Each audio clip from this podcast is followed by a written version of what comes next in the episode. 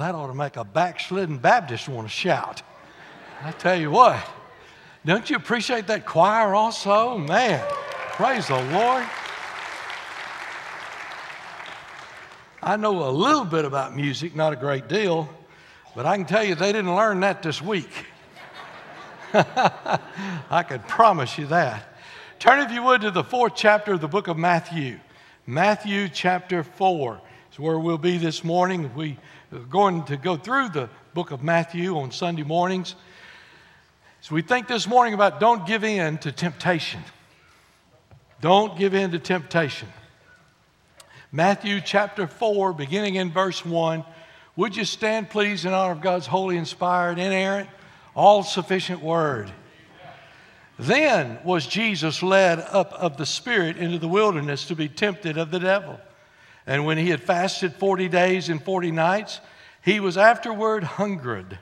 And when the tempter came to him, he said, If thou be the Son of God, command that these stones be made bread. But he answered and said, It is written, Man shall not live by bread alone, but by every word that proceedeth out of the mouth of God.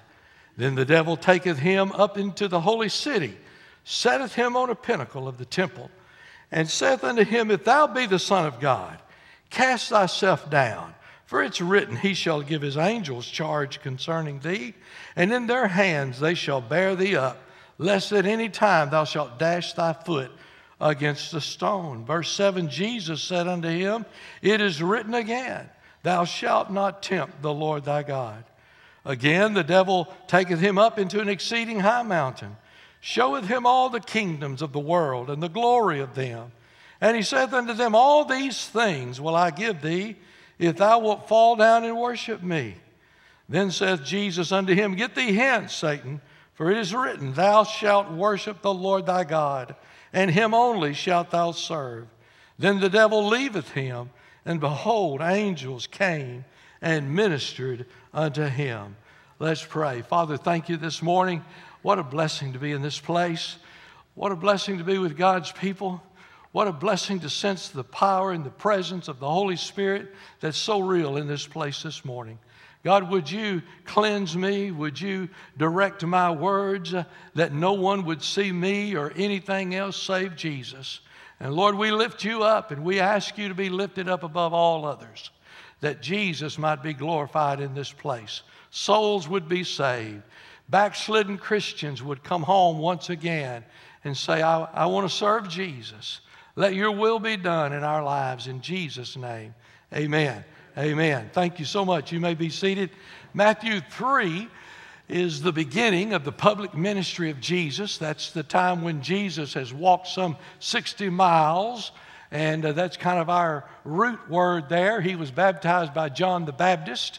I'm thankful Baptists have been around a long time. Uh, that's just a joke now, guys. Don't, don't, we didn't go back then. Uh, but I'm thankful for John the Baptist. Uh, really, it's a, it's a beautiful picture of the Trinity coming together. God the Son is there. He's going into the baptismal water. He's coming back up. God the Holy Spirit is there. He's like a dove flying around. And God the Father is there when He's speaking from heaven, saying, This is my beloved Son in whom I'm well pleased. Now, I think what the Lord was, what the Father was saying here is Jesus is not starting something on his own. He's not beginning something. This is a God thing. What, what, we, what we see that the Lord has done for us is a God thing. This is my beloved Son, he said, in whom I'm well pleased. And right after this baptism, right after the triumph, right after such a happy occasion, the Bible says in verse 4 of chapter 1 Jesus was led up of the Spirit into the wilderness right after all of this. Now, the Lord was not led there to prove something to God, God knows everything. Uh, the Lord was not led there so he could find out some things about Jesus. That's not like you and I. Maybe we need to find out some things about ourselves if we really love the Lord. He was sinless, He was holy, He's in the flesh, but He was not in the flesh to prove something to God. He was in the flesh to prove to us that we don't have to yield to temptation. There is a way out of yielding to temptation. Uh, we can get knocked down and ground in the dust and Uh, Jesus, the man, Hebrews says he was tempted as all points like we are. He was tempted. He took his humanity. He stepped into the realm that we deal with every day. And as he stepped into that realm, friend, let me tell you, he didn't go down. He didn't go down. He passed the test. He was the second Adam, and just like the first Adam, he was tempted. And uh, that first Adam had everything, yet he wanted what he couldn't have. The second Adam, at this moment, had nothing, and yet he was perfectly willing to wait upon the Lord. This first Adam bowed down to pressure, and because of that, you and I have been thrown into sin. That second Adam steadfastly did not yield. That first Adam threw us into sin and destruction. And but because of the second Adam, we have victory in Jesus. He's setting the example for you and I. And as powerful as temptation is, we don't have to yield. I said, as powerful as temptation is, we don't have to yield. There's never a week goes by, I don't get a phone call, a text, read an article, some form or fashion that some blood washed, sold out, bought child of God has thrown up his hands and said, I can't do it anymore. I can't make it. I can't stand.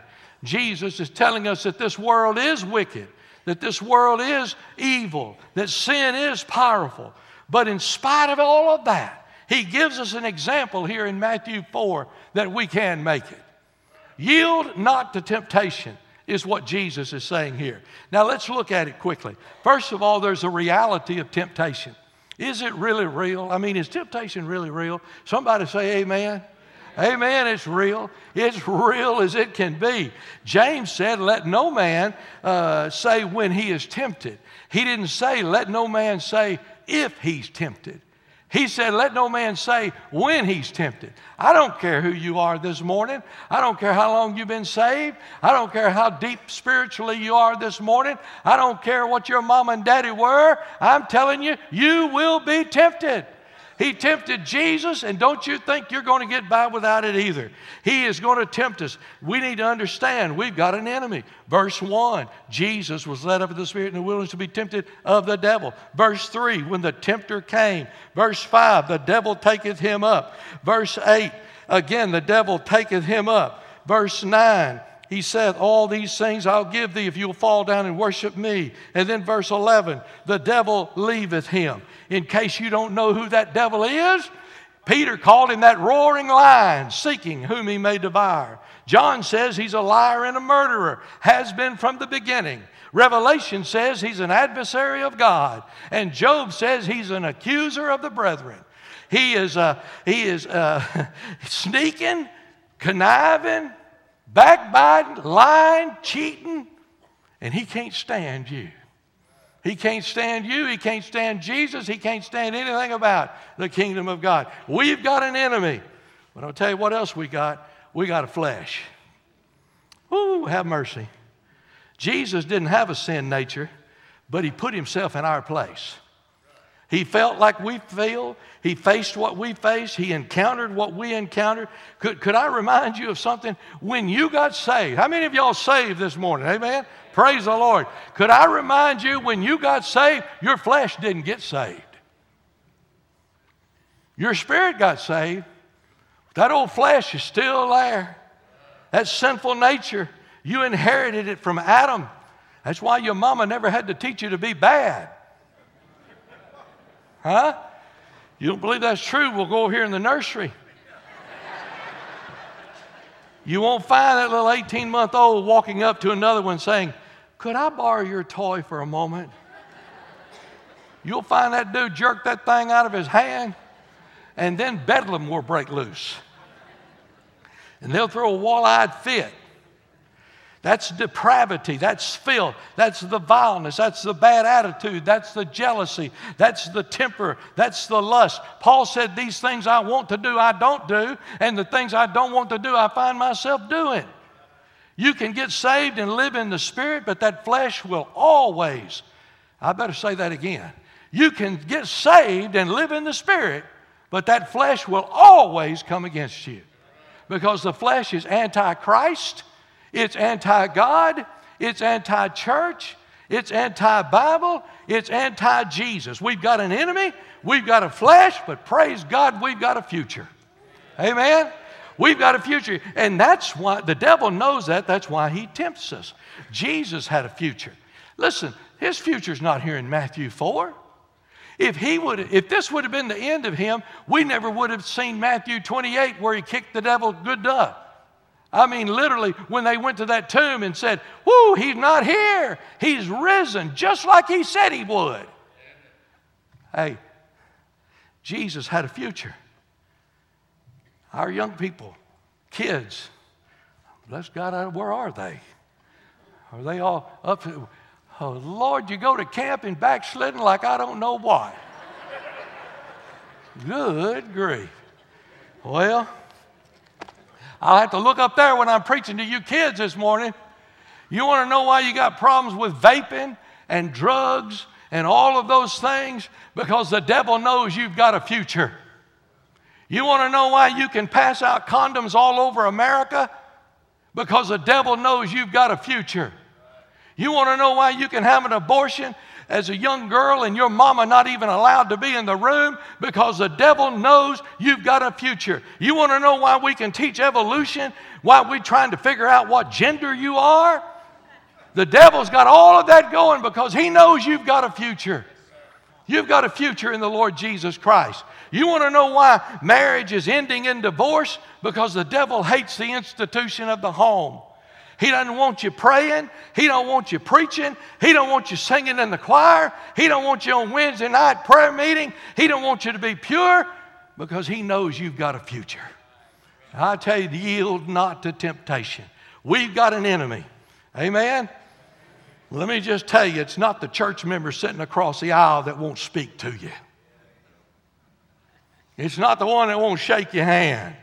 It's not your mom or dad who takes your cell phone and sees who you've called. I had this week a young man call me upset. I want you to talk to my mom and daddy. They have infiltrated my Facebook and they've invi- violated me. I said, Well, I'm going to talk to them, but I'm going to congratulate them. now, I, I just tell you guys, listen, you, you guys too young to know the real truth. But if you're living under your mom and daddy's house, uh, they, they, mm, that's their house. That's their airwaves.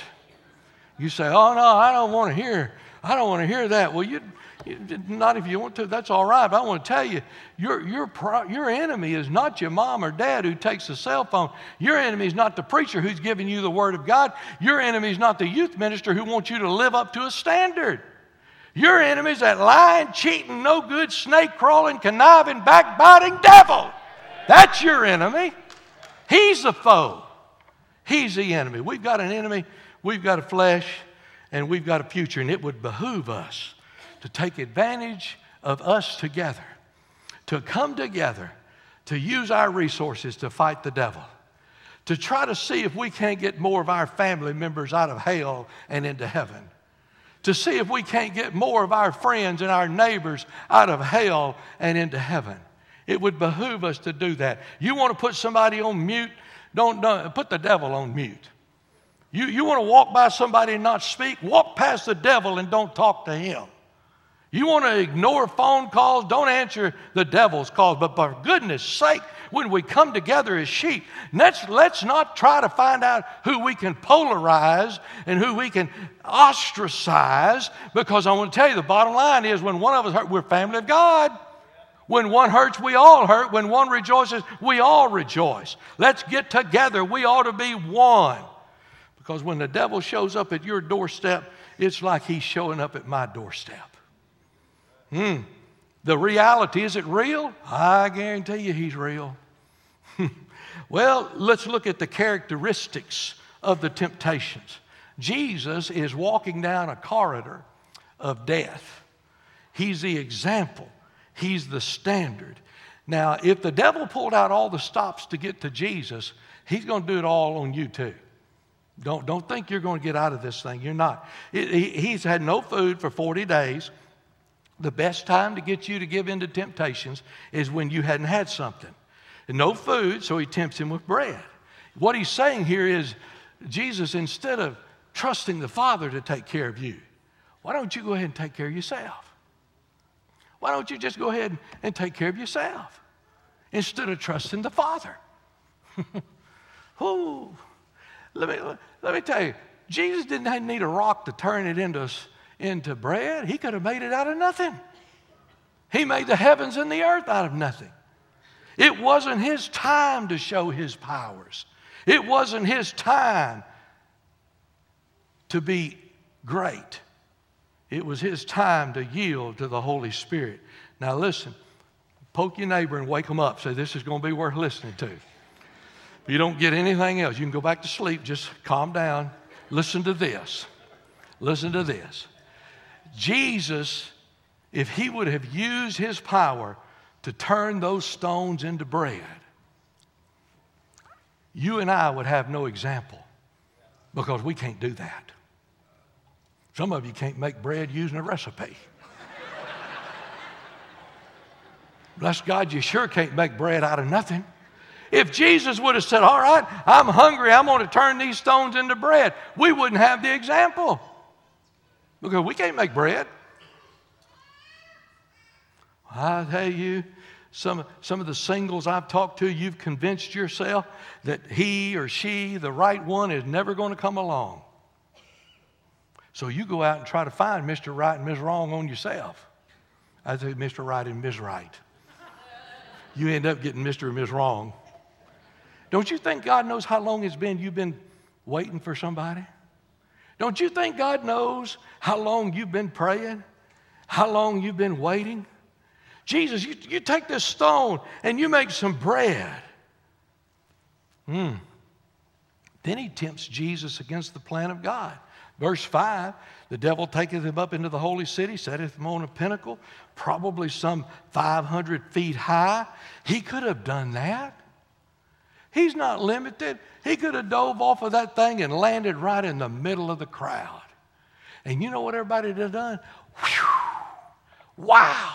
Ooh, roll out the red carpet. He's going to be on CNN and Fox next week. He's going to write a book. We're going to do a movie about it. He's famous. Only problem is, Jesus didn't come to be famous. Jesus came to be the sacrificial lamb. He didn't come to build his own empire. He came as a lamb, came as a sacrifice. Now, you listen. If we're not careful, we'll let the devil talk us into something. Oh, if you could do this, you could be in the lamplight. Boy, if you did this, people would look up and know you were somebody. Boy, if you just lift yourself, it's not your job to lift yourself up.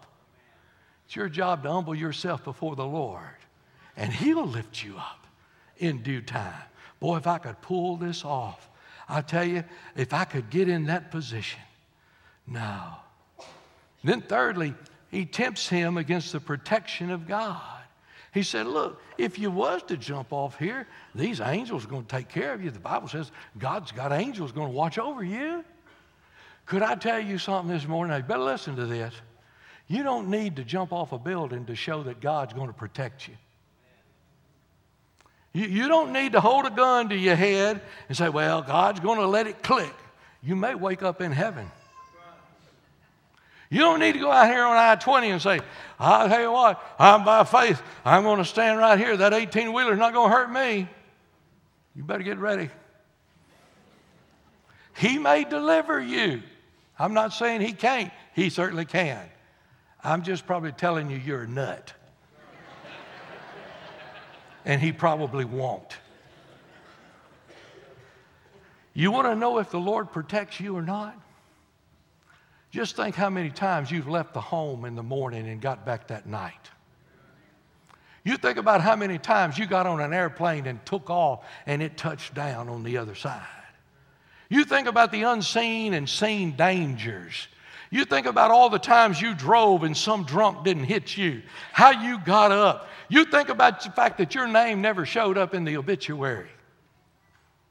I tell you, I do lots of driving at night between here and, and southeast Texas. And I'll tell you right now, eh, you get about 12, 1 o'clock in the morning, St. Augustine, Broaddus, Pine, them people crazy. They're all drunk.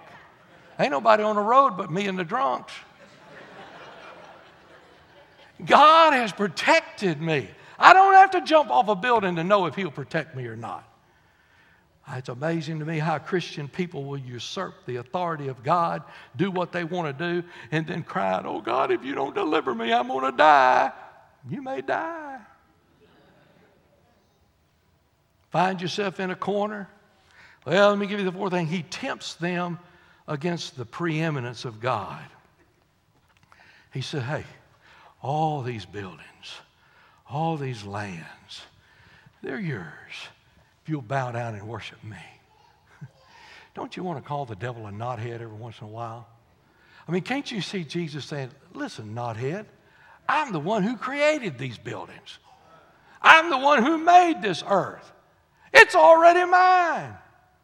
Now, you've got it for a little while because it's under a curse. But I'll tell you what, you better enjoy it while you can because your day's coming. What he's saying is, let's worship somebody besides God. You'll find that in our country today. You'll find it in the Bible, all throughout the Old Testament. It was never, I mean, there were times when they tried to wipe God out, but usually it's not God or somebody. Usually, usually, it's God and somebody. Y'all can go ahead and worship God, but let's go ahead and add this other God in there too. You can worship God, but let's go ahead and worship these other people here too. You say, Preacher, I'd never do that.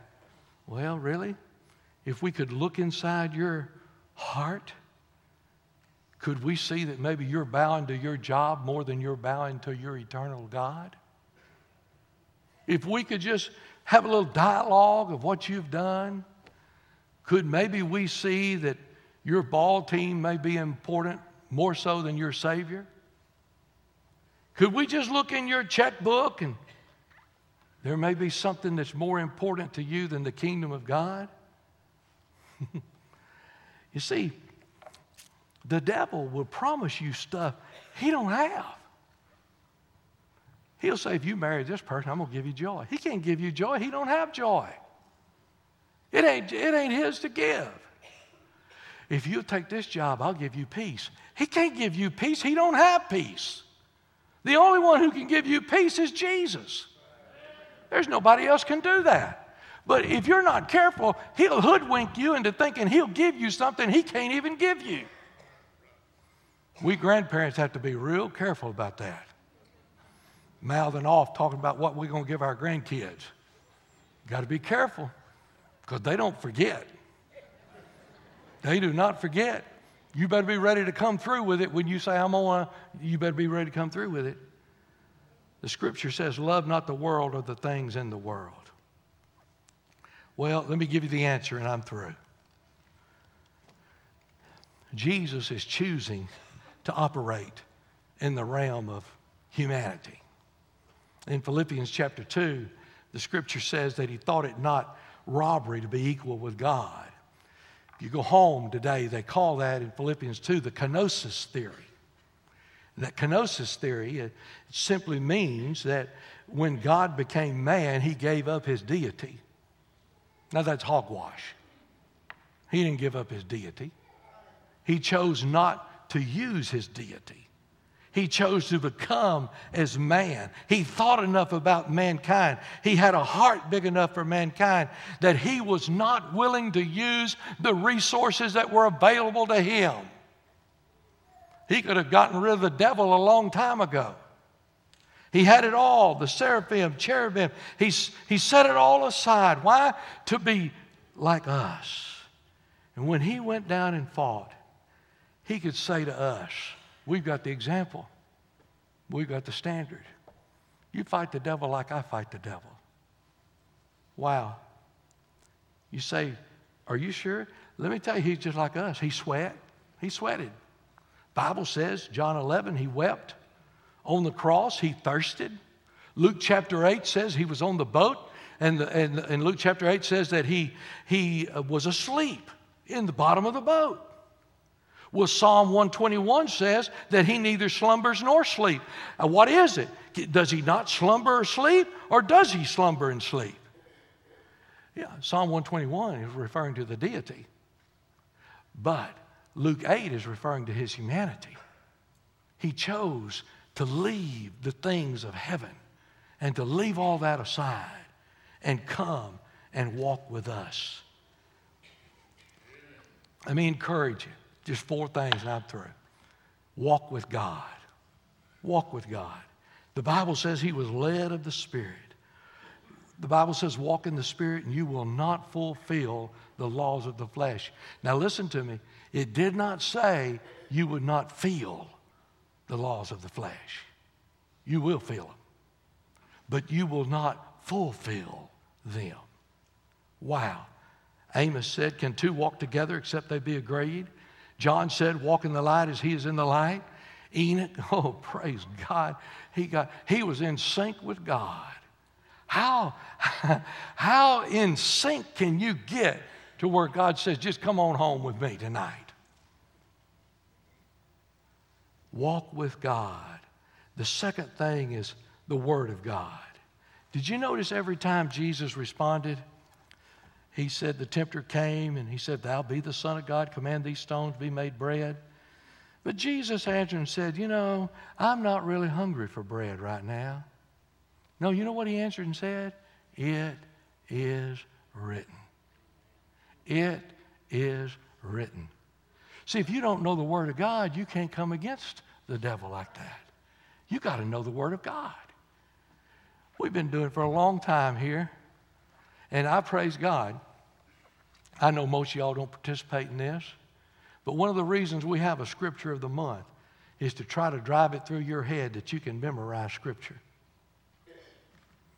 And I was thinking, oh, I can't do that. No, but you knew the 1968 World Series champs and all their batting averages. But you're not smart enough to memorize the scripture. But I want to tell you what God will do anyway. You keep saying it, and if you need it, God will bring it back to you. It may not be word for word, but He'll bring it back to you. Get in the Word of God. You young people, shut out a date on Friday night and say, I'm going to just study the Word of God tonight. Wouldn't that be a hoot? Hmm. Get along with God. Drown in the Word of God. Walk with God. Get in the Word of God. Ooh, I wish this other one wasn't here. Wait on God. Hmm, that waiting's hard. Man, it's hard. I want to do just like those disciples. Go get them, Jesus. Let's do it right now. We've had enough of this. We've got a belly full. Let's wipe them out right now. Let's do it now. But see, if he would have done that, you wouldn't have an opportunity to be saved. Hmm? He can take anybody out at any time. But oh, we ought to be praying for salvation. He's coming back as a lion, but it's not yet. But don't worry, he's coming. He's coming. You walk with God, the Word of God, you wait on God, and the last thing you do is you worship God. Don't worship anything else. Our devotion, our adoration, our love and affection. Sometimes we're blinded by the devil. We really are. But a lot of times we just plan this thing out. I heard about that little boy, older boy. His daddy said, Don't swim in the canal. He said, Okay, Dad. But he came home carrying a wet bathing suit that afternoon. The daddy said, Where have you been? The boy said, I've been swimming in the canal. The daddy said, Didn't I tell you not to swim in that, th- that canal? He said, Yes, sir. He said, Well, then why did you do that? He, said, Well, Dad, I had my bathing suit with me and I couldn't resist the temptation. And the dad said, Well, why'd you take your bathing suit with you? He said, So I'd be prepared to swim in case I got tempted.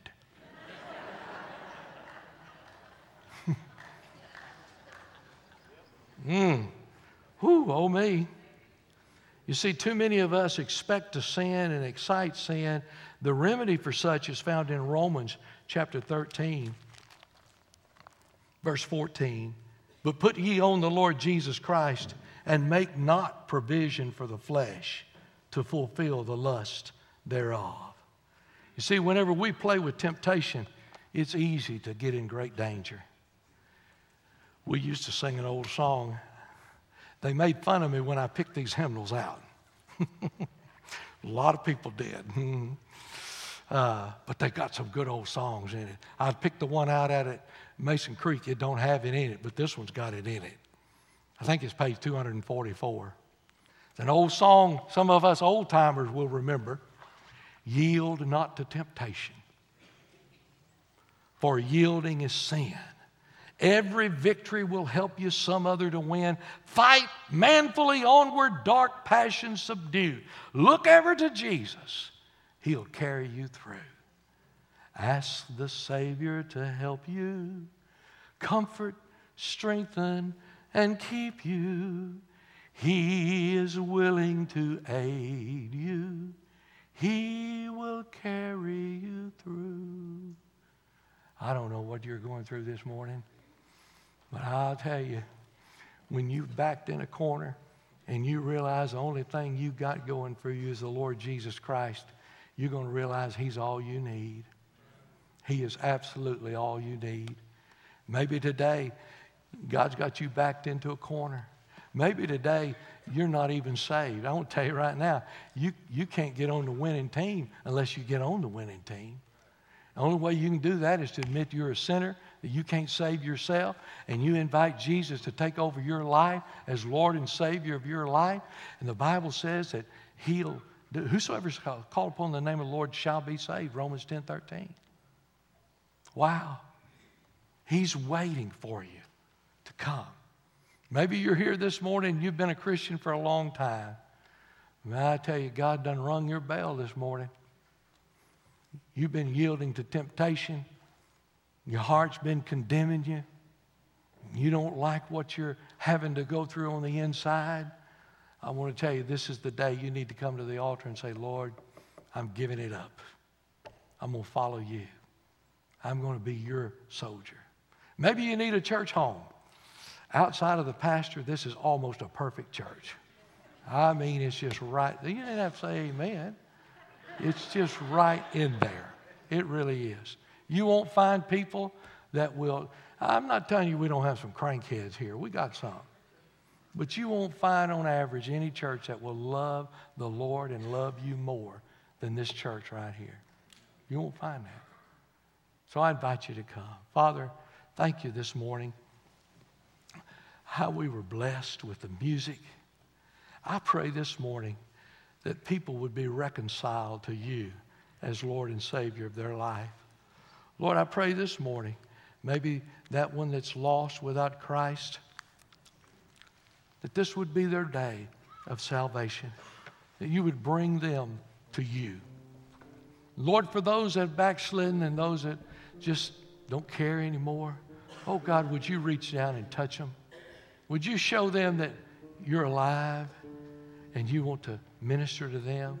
You want to walk with them and talk with them. You want them to be in your word. Lord, you want us to live a victorious life. We can have victory in Jesus today. Let your will be done, Lord Jesus. We're asking it in the name of Jesus. Amen.